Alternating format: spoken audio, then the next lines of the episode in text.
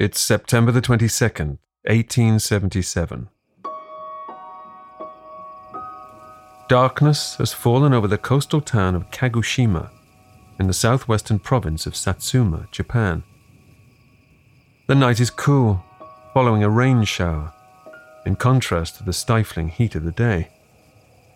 The breeze carries with it a faint scent of pine needles, and, fainter yet, gunpowder. Across the bay, illuminated by a ribbon of moonlight stitched across the water, the smoldering volcano, Sakurajima, stands in ghostly silhouette against the inky black sky. A thick plume of smoke billows from its crater, serving as the constant reminder to the local people of the fragility of life as they know it. Tonight, they need no reminding.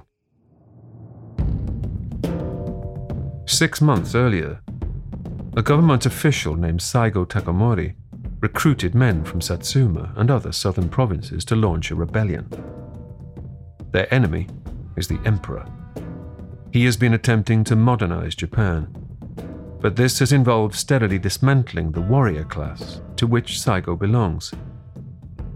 Saigo and his followers are samurai, elite swordsmen of noble heritage, known to espouse a strict code of honor, both on and off the battlefield.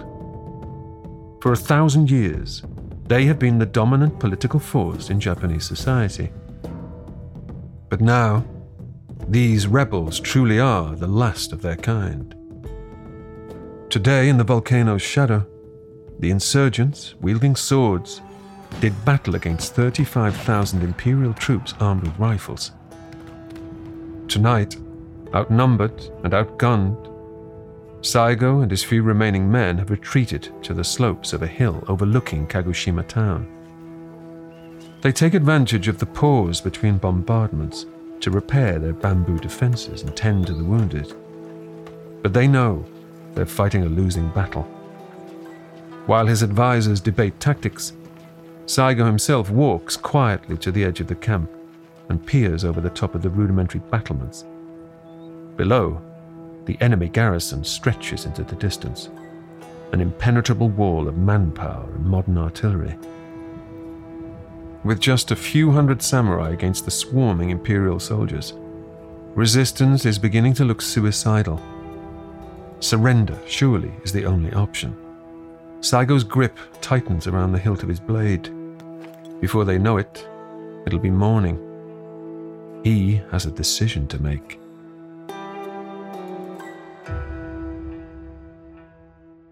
Welcome to Short History Of, the show that transports you back in time to witness history's most incredible moments and remarkable people.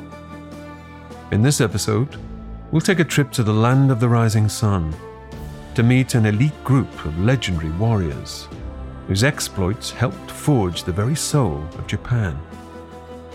But who exactly were these mysterious men and women? And are they really deserving of the acclaim and even reverence that they've received since their demise? This is A Short History of the Samurai.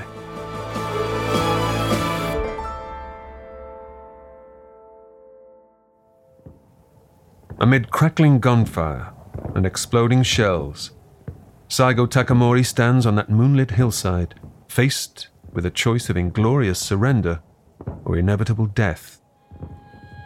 As battle recommences, his troops are mown down by Gatling guns as wave after wave of samurai soldiers trained in the art of kendo, or the way of the sword, are slaughtered by civilian conscripts equipped with newfangled weaponry. A terrible truth begins to dawn on Saigo. The samurai are not at war with the emperor's army, but with an enemy that is even more resolute and ruthless. They are at war with progress. But to understand how this mighty warrior class ended up here, teetering on the brink of oblivion, we first have to understand where they came from. And for that, we need to travel back to Japan in the Middle Ages.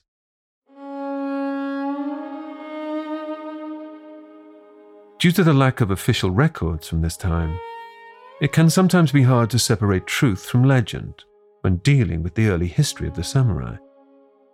One thing we know for sure, however, is that their rise was not the result of a sudden revolution, but instead, in the words of historian Carl Friday, a matter of incremental evolution, occurring in fits and starts. By the ninth century A D, Japan is ruled by an increasingly insular aristocracy. From their extravagant palace in modern-day Kyoto, the imperial family spends most of its time indoors, engaged in leisure activities and artistic pursuits, with much less attention afforded to the business of governing. Practical matters like tax collecting and empire expansion are left in the hands of the military. And over the years, the Japanese armed forces have been undergoing some pretty drastic changes. For example, in the mid eighth century, the court abolishes the conscript system, ending the reliance on peasant soldiers. Instead, they introduce smaller, more mobile units of specially trained mercenaries. And over the next few centuries, these mercenaries will be engaged in an ongoing conflict along the northern border of the Japanese peninsula with a group of indigenous people called the Emishi.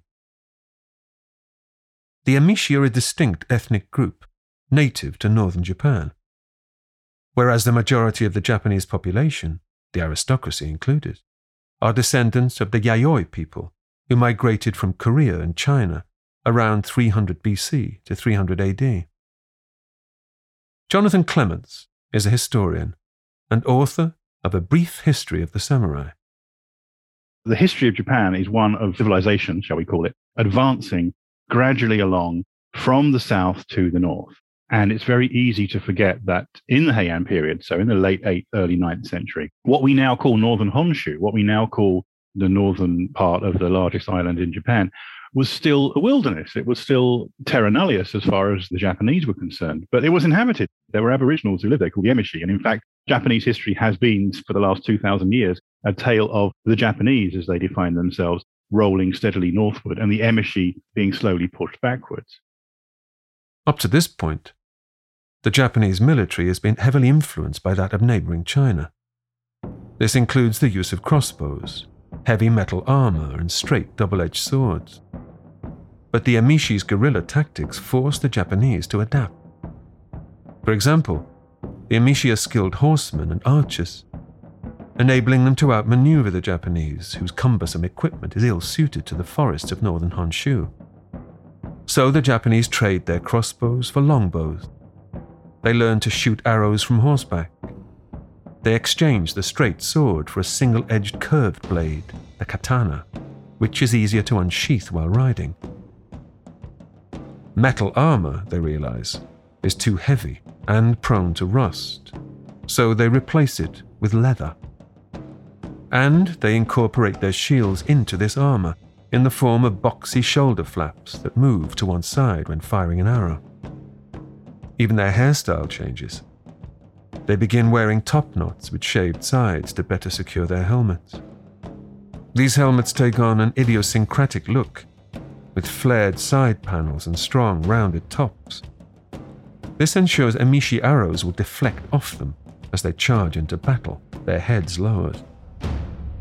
In other words, Japanese soldiers are beginning to resemble what we recognize today as samurai. But when did these warriors become known as samurai?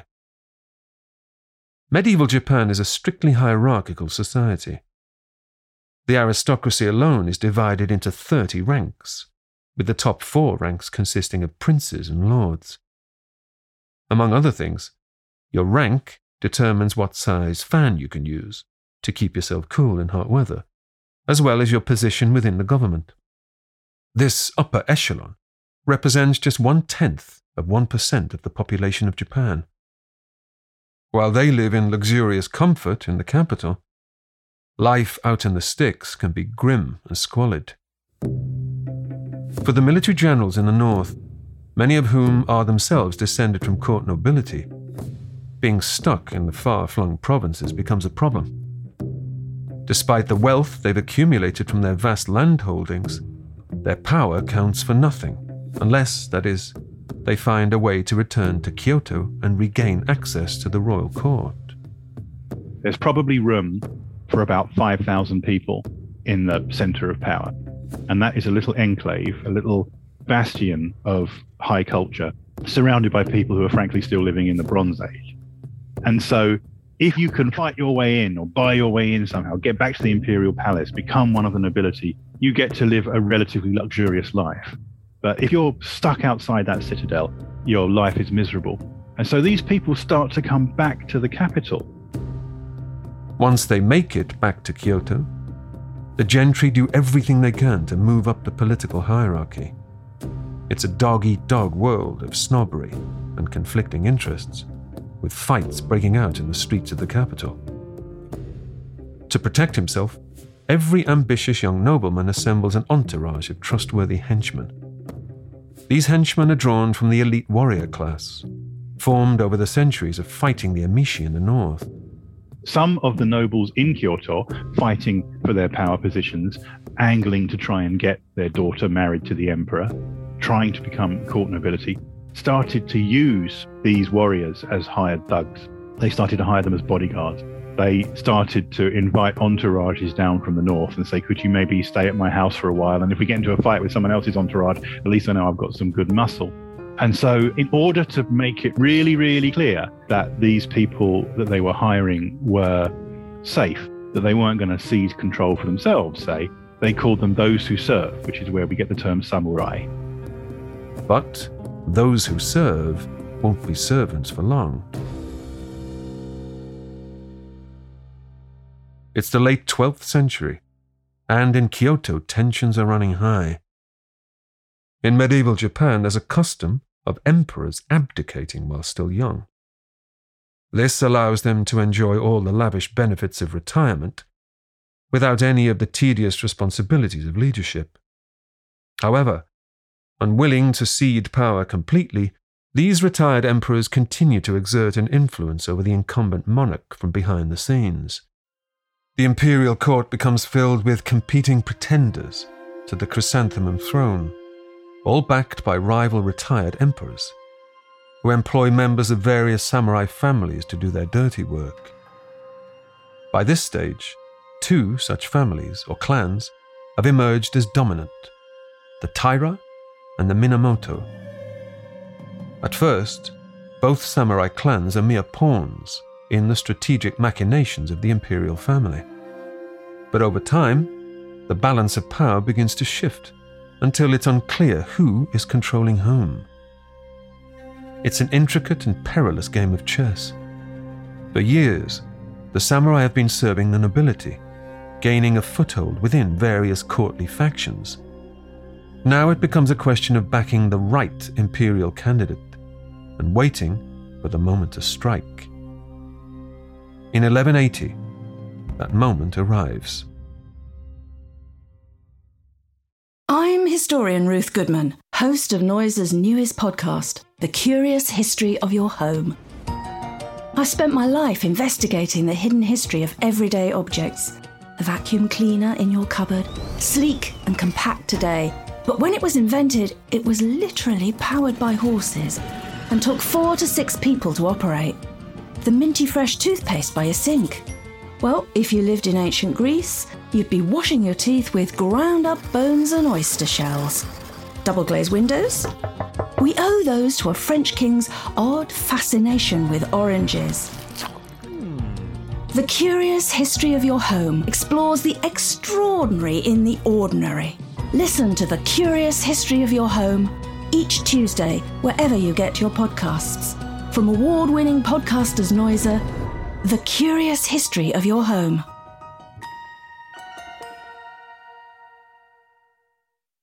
Tensions between the Taira and Minamoto clans have been escalating for years.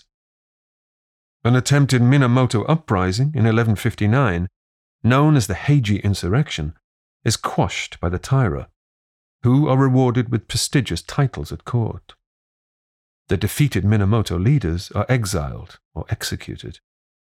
The leader of the Taira clan, a cunning man named Taira no Kiyomori, quickly cements his authority by marrying his daughter to the incumbent emperor, Takakura.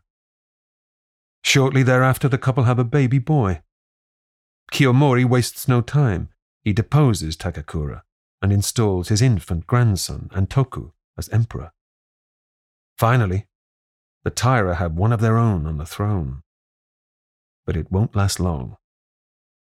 The Minamoto have strengthened under their new leader, Minamoto no Yoritomo. Outraged by Kiyomori's brazen power grab, the Minamoto assemble an army and march on Kyoto. So begins the Genpei War, the first great conflict between rival samurai clans. After a series of bloody battles that sweep the country, the Minamoto finally gain the capital. Meanwhile, the Taira, battered and bruised, are forced to retreat to their heartland in the west.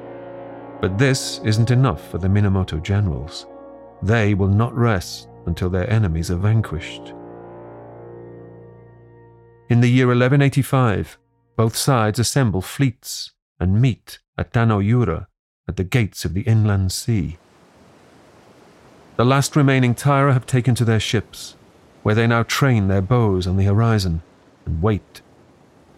Before long, the Minamoto fleet looms in the distance. A drum sounds.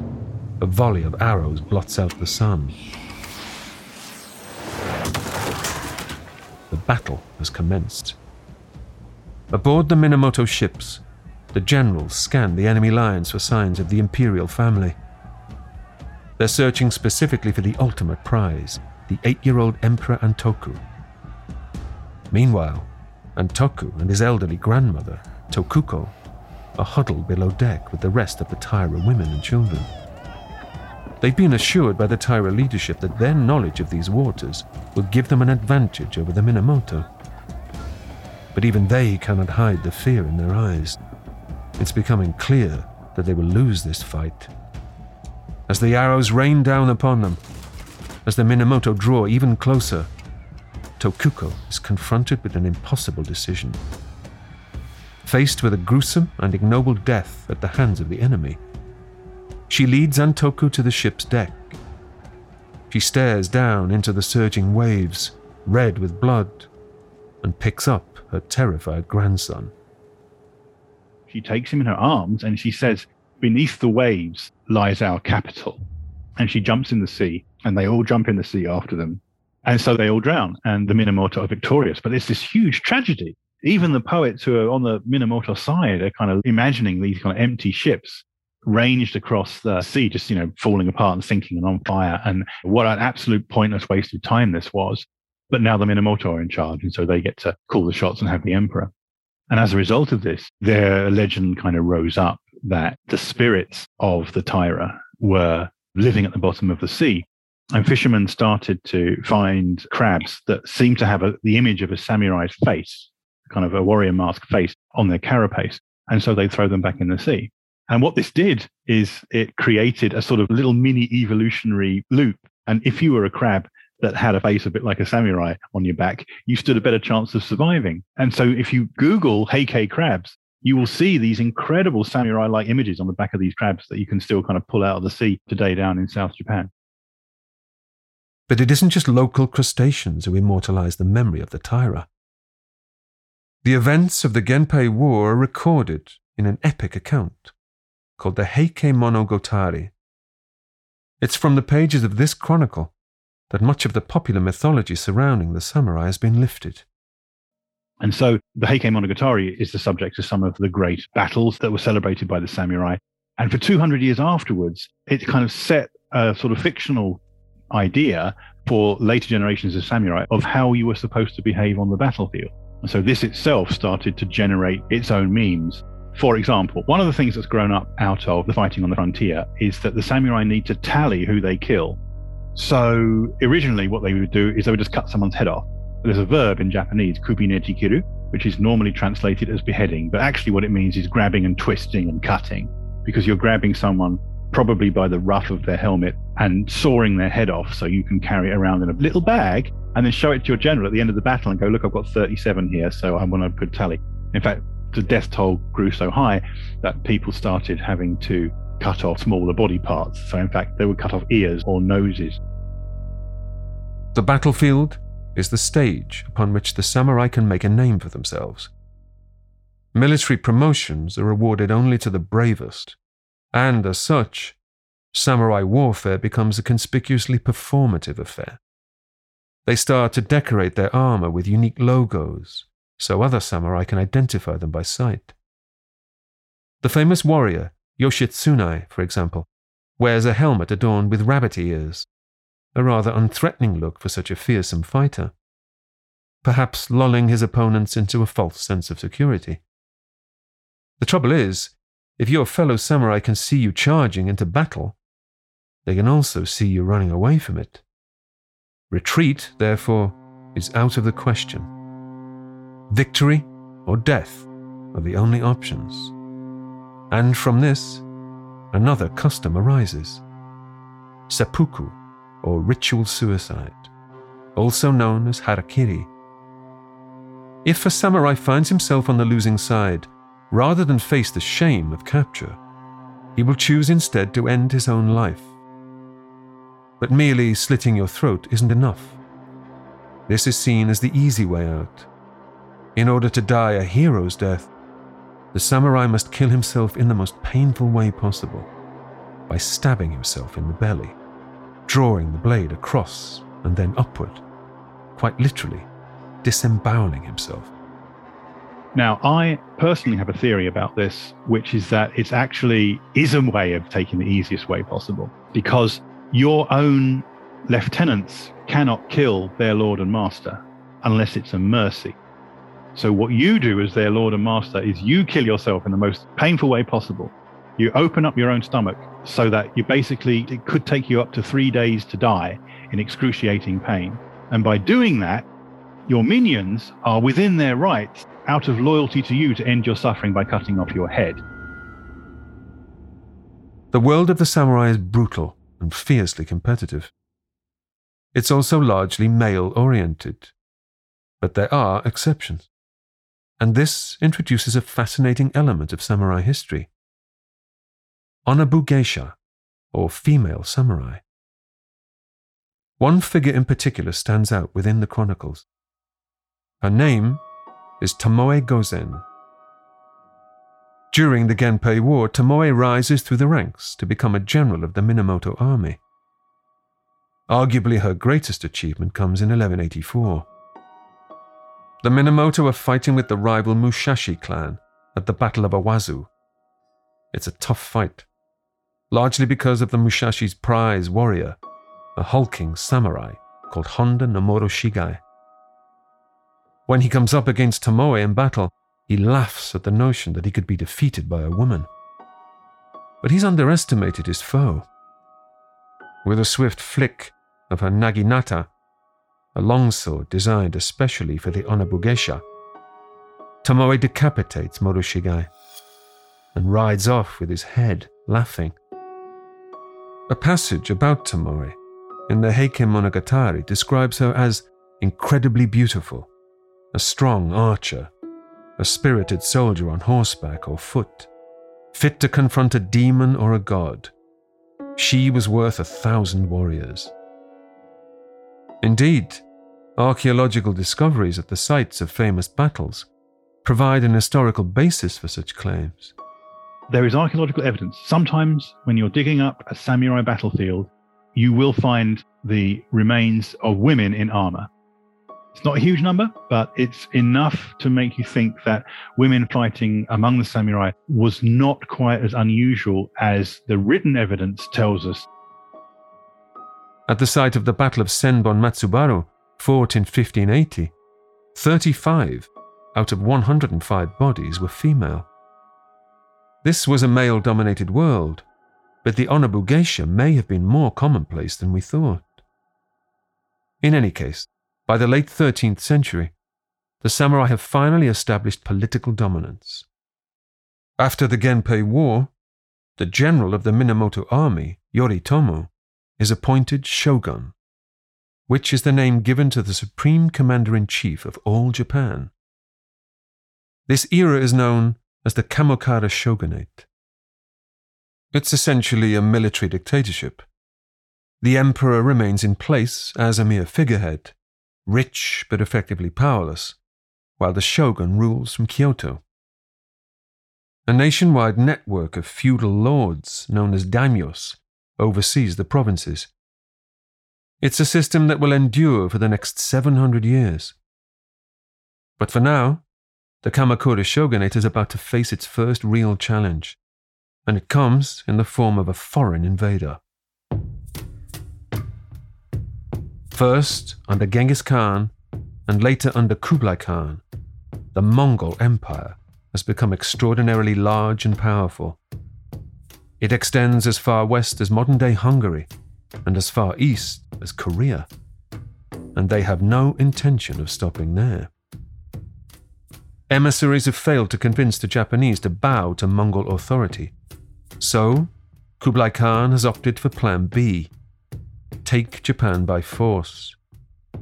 In twelve seventy-four, a huge fleet of nine hundred Mongol ships arrives at Hakata Bay in the south of Japan. The samurai are there to meet them, setting up defenses along the shoreline. But fighting Mongols is a different proposition entirely to fighting each other. The Mongols, it seems, do not follow the same battlefield etiquette as the samurai. When the samurai appoints a champion to step forward and challenge a worthy opponent to an honorable duel, the Mongols, scoffing at such formality, simply respond with a volley of flaming arrows. Clearly, this is a very different kind of war, and with a much larger force at their disposal, it's only a matter of time before the Mongols overpower the samurai defenses. So the samurai are not ready for this at all, but they're fighting on the beaches, literally, and they're holding off the Mongols. And the Mongols, you know, because they have this huge fleet, they're lashing their fleet together offshore in this bay. And fatefully, and this is a very famous story because the Japanese never tire of telling it, a storm arises, a massive typhoon arises.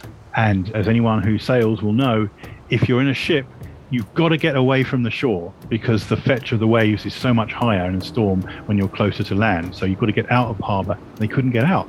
And so the ships start smashing into each other and the whole fleet is sunk by this typhoon. A few of them get away and they go back to China and they report that they had some, you know, misfortunes. But as far as the samurai are concerned, you know, they go to bed one night, they wake up the next morning and the bay is full of driftwood and the Mongols have gone. And they believe that this is a divine intervention. They believe that the gods themselves have intervened on their behalf, which is why they call it the divine wind, kamikaze. Of course, the kamikaze will play an important role in a later chapter of Japanese history. For now, though, it's helping the samurai keep the Mongol invaders from their shores. Incredibly, this divine wind returns in twelve eighty-one.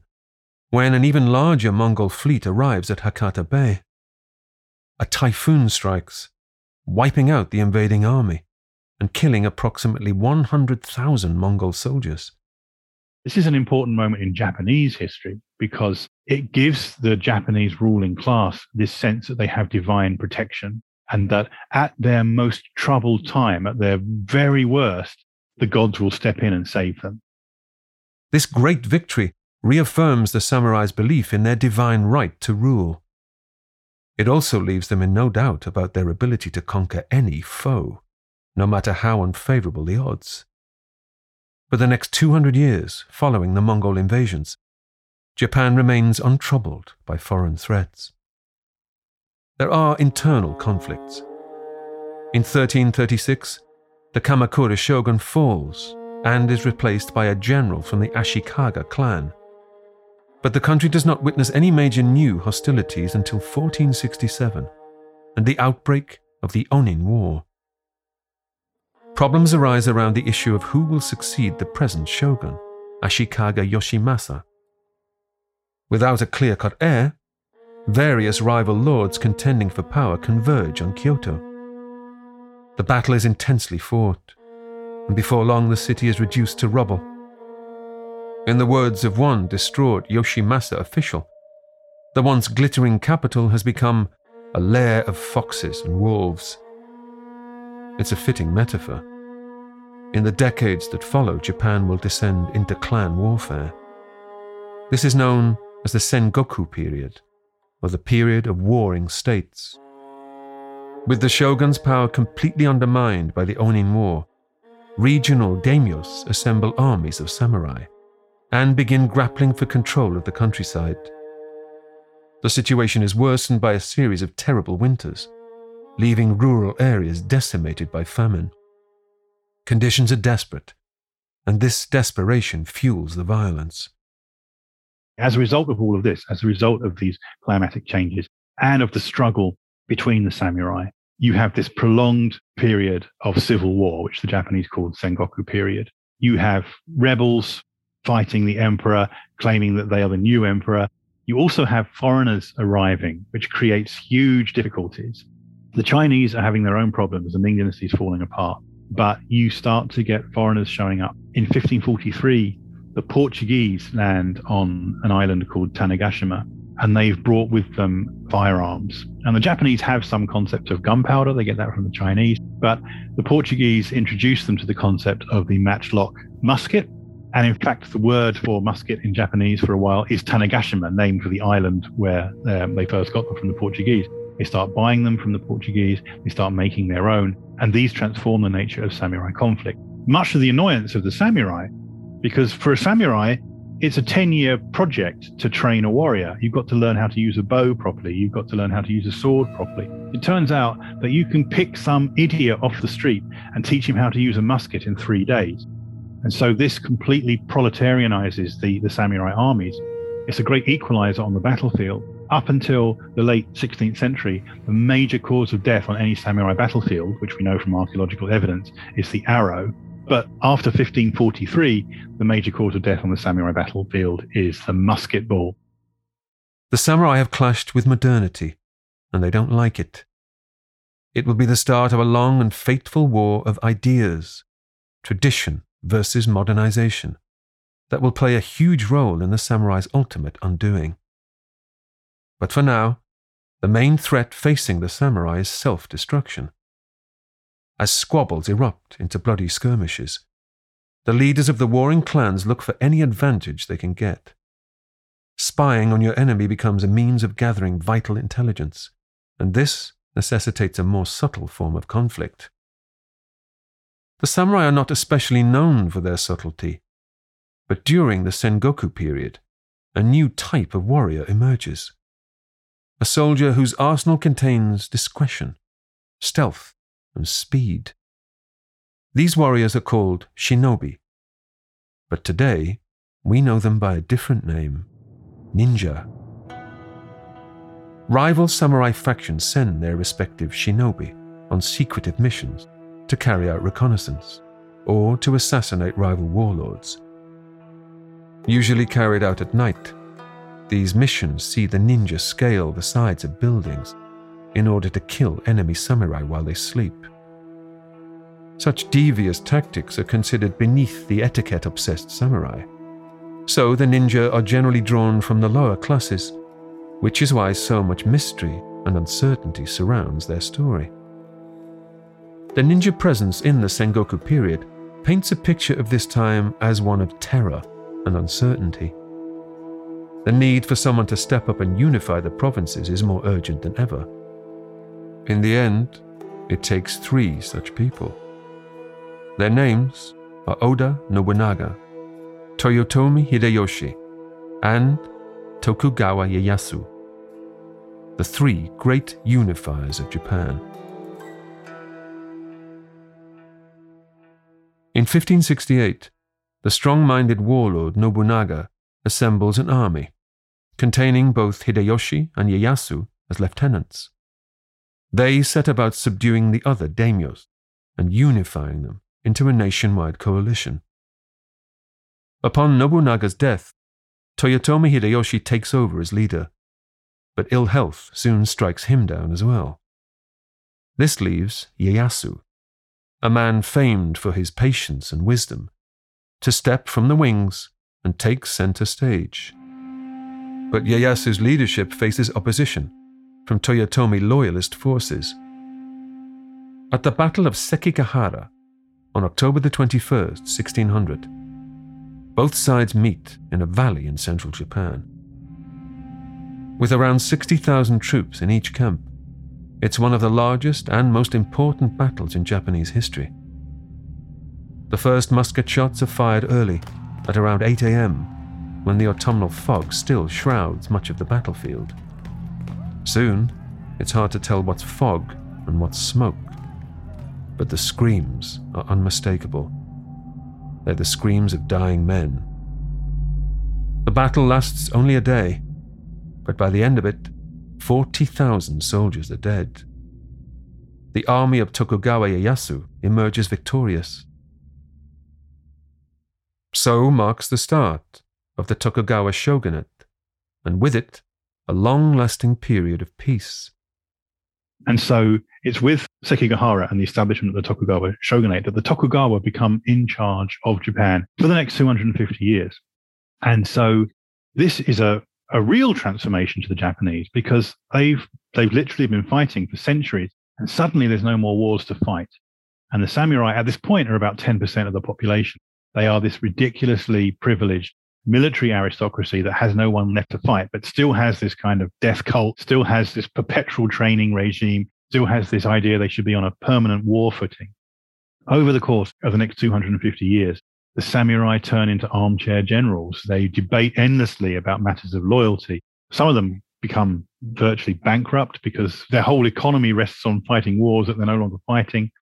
And Japan is kind of kept in this time warp, basically, in this kind of voluntary time warp, as if it's still the year sixteen hundred. They lock away the guns and they emphasize the sword once more, because they really never liked the muskets anyway. Crucially, the Tokugawa shogunate prohibits foreigners from entering the country, ending foreign trade and banning contact of any kind with the outside world. Japan shuts itself away from the march of history, locking itself in a time capsule that won't be opened for another two hundred fifty years. Without any wars to fight, the ruling samurai elite needs something to occupy their minds. They begin documenting their exploits, debating samurai values and codifying them in books. They elevate warfare into a martial art, fit to be studied as well as practiced. This leads to a proliferation of schools, where students can learn the art of kenjutsu and kendo, the way of the sword, a kind of fencing with bamboo poles. Sword masters begin writing lengthy meditations on the art form, like Miyamoto Musashi and his Book of the Five Rings, which is still in circulation today. And when new stories seem to raise issues of samurai loyalty, they become the topic of endless debate. Take, for example, the story of the forty-seven ronin. It's the year seventeen oh one. A regional lord, Asano Naganori, has traveled to Edo, modern-day Tokyo, to sit in attendance with the shogun. Asano is from the provinces and is ignorant of court etiquette. As a result, he's treated with mocking contempt by the shogun's official tasked with training him, a man named Yoshinaka. Unable to withstand this ridicule, Asano attacks Yoshinaka, cutting his forehead with his sword. Although the wound isn't fatal, Asano has breached samurai law and is forced to commit ritual suicide. Custom dictates that a samurai should follow his master into death rather than suffer the indignity of being a masterless samurai, otherwise known as a ronin. two hundred fifty-three of Asano's three hundred retainers do so, but forty-seven decide to stay alive and take revenge on the man responsible for their master's death. To throw Yoshinaka off the scent, the forty-seven ronin scatter throughout the land, taking menial jobs as farmhands. They start drinking heavily, disguising themselves as drunken louts. One year later, their moment arrives. On a winter's night in the town of Honshu, the forty-seven ronin come together to prepare for the attack. Some barely recognize each other, so effective are their disguises. but the desire for revenge burns bright in their bloodshot eyes. The snow falls softly as the ronin creep towards Yoshinaka's mansion in Edo. Silently, as coordinated as a ballet, the ronin scale the walls of the house. Two of them quickly overpower the night watchman, covering his mouth as they slit his throat. They give the signal for the others to enter the house, which they do, taking Yoshinaka's guards by surprise. While the ronin fight with the guards, one ronin, Oishi, the leader, catches sight of a man rushing outside and hiding behind a pile of coal.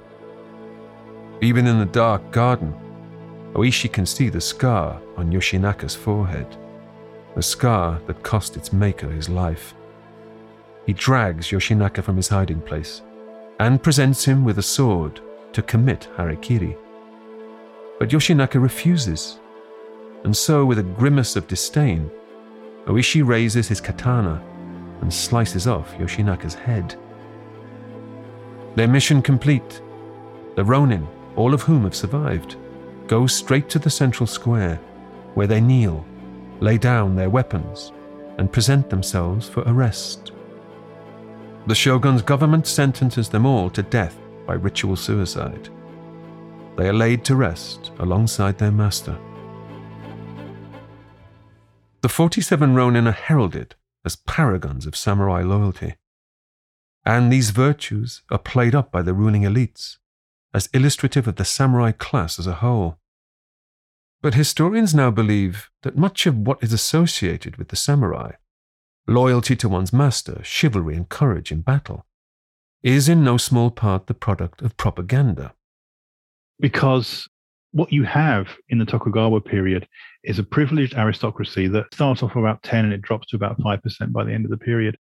They've got nowhere to go. They've got nothing to do. They're leeching off the people who are doing all the real work, and they're desperately trying to justify themselves. And so one of the things that they're trying to do is to set themselves up as a genuine aristocracy, as, as the people who are better than the people who are below them, and therefore should be treasured and respected and obeyed.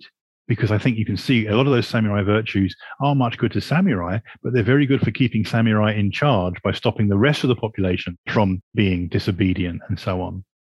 The shogun's samurai literally have power over life and death.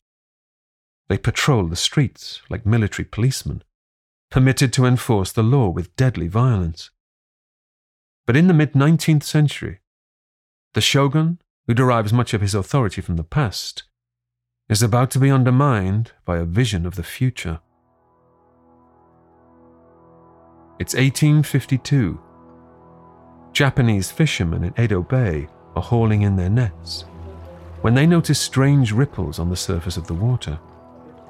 Moments later, a distant humming sound makes them look up.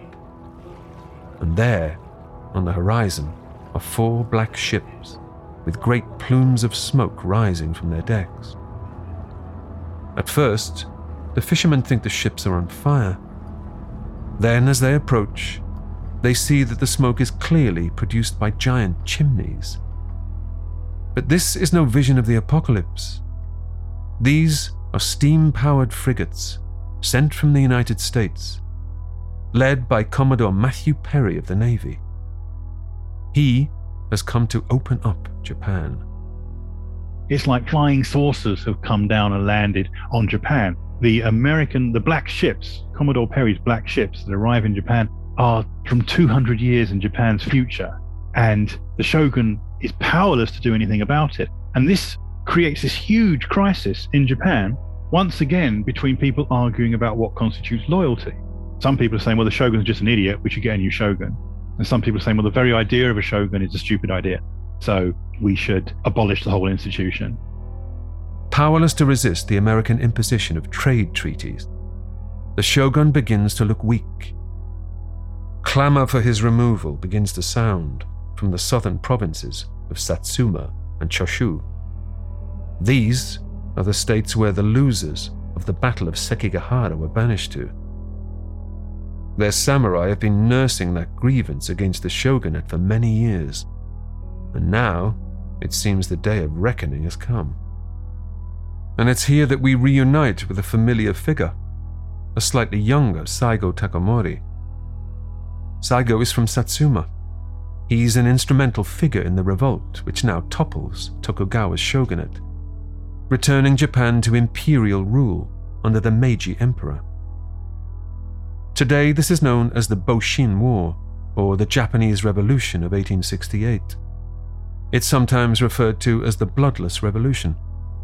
Only around eight thousand of sixty-nine thousand soldiers were killed, a relatively small percentage, though it can hardly be said to have been bloodless.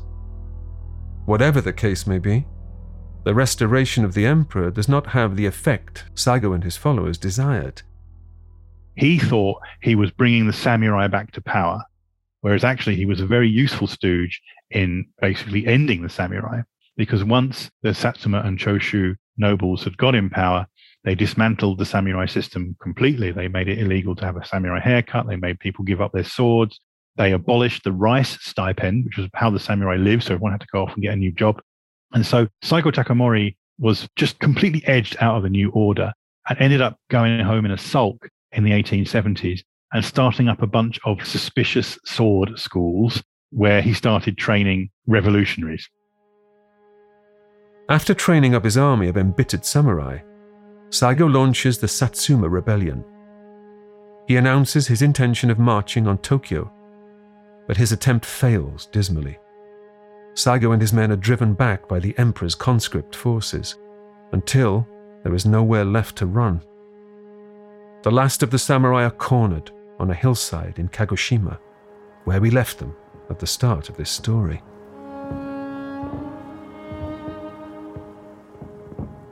From the hillside, the samurai can see the muzzle flashes of the Imperial Army lighting up the valley. Saigo Takamori surveys the battlefield, strewn with bodies, and thinks back on the span of samurai history, the many occasions his ancestors chose to die on their feet rather than live on their knees. He asks himself, what was it all for? With no hope of victory, fighting on seems like an act of foolishness. To continue to hold values that have no place in this strange modern world, surely that amounts to madness. But perhaps this commitment to a cause, no matter how futile, is what being a samurai has always been about. And with that thought, Saigo and his men charge into the barrage of enemy bullets.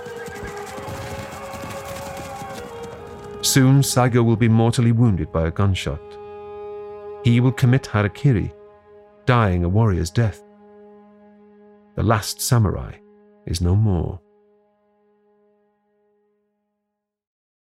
The Satsuma Rebellion marks the end of the samurai era, but the memory of these legendary warriors lives on into the twentieth century and beyond. In nineteen hundred, a writer called Nitobei Inazo writes a book in English, popularizing the legend of the samurai and their military exploits. The book's name is Bushido, or The Way of the Warrior. Bushido lays out seven core samurai virtues: justice, courage, mercy, respect, honor, honesty, and loyalty. Then in the nineteen thirties and forties, the samurai code becomes a useful indoctrination tool for the Japanese government.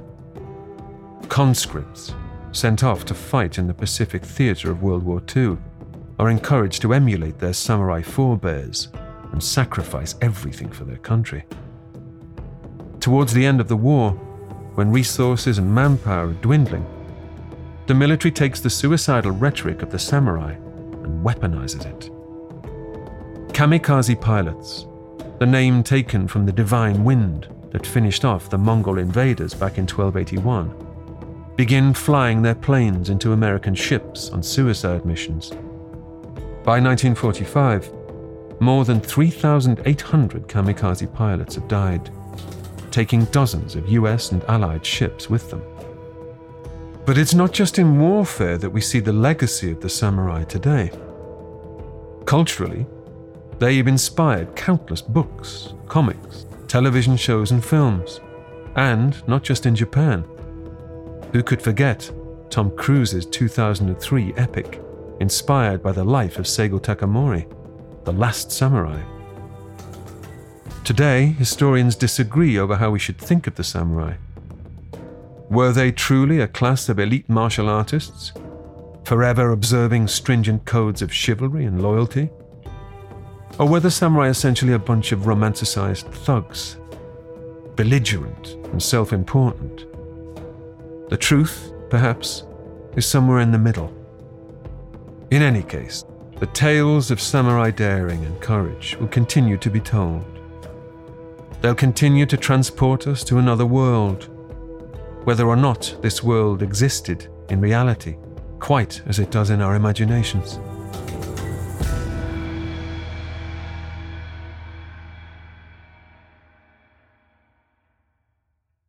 Next time, on Short History Of, we'll bring you a short history of William Wallace. To some a hero, to others the most evil man, the most dangerous man in this period. So the period of instability between Scotland and England, that this figure is there fighting the cause for Scotland, but yet in England is seen as a danger. But, you know, it's a success that he achieved, the kind of figure that he was.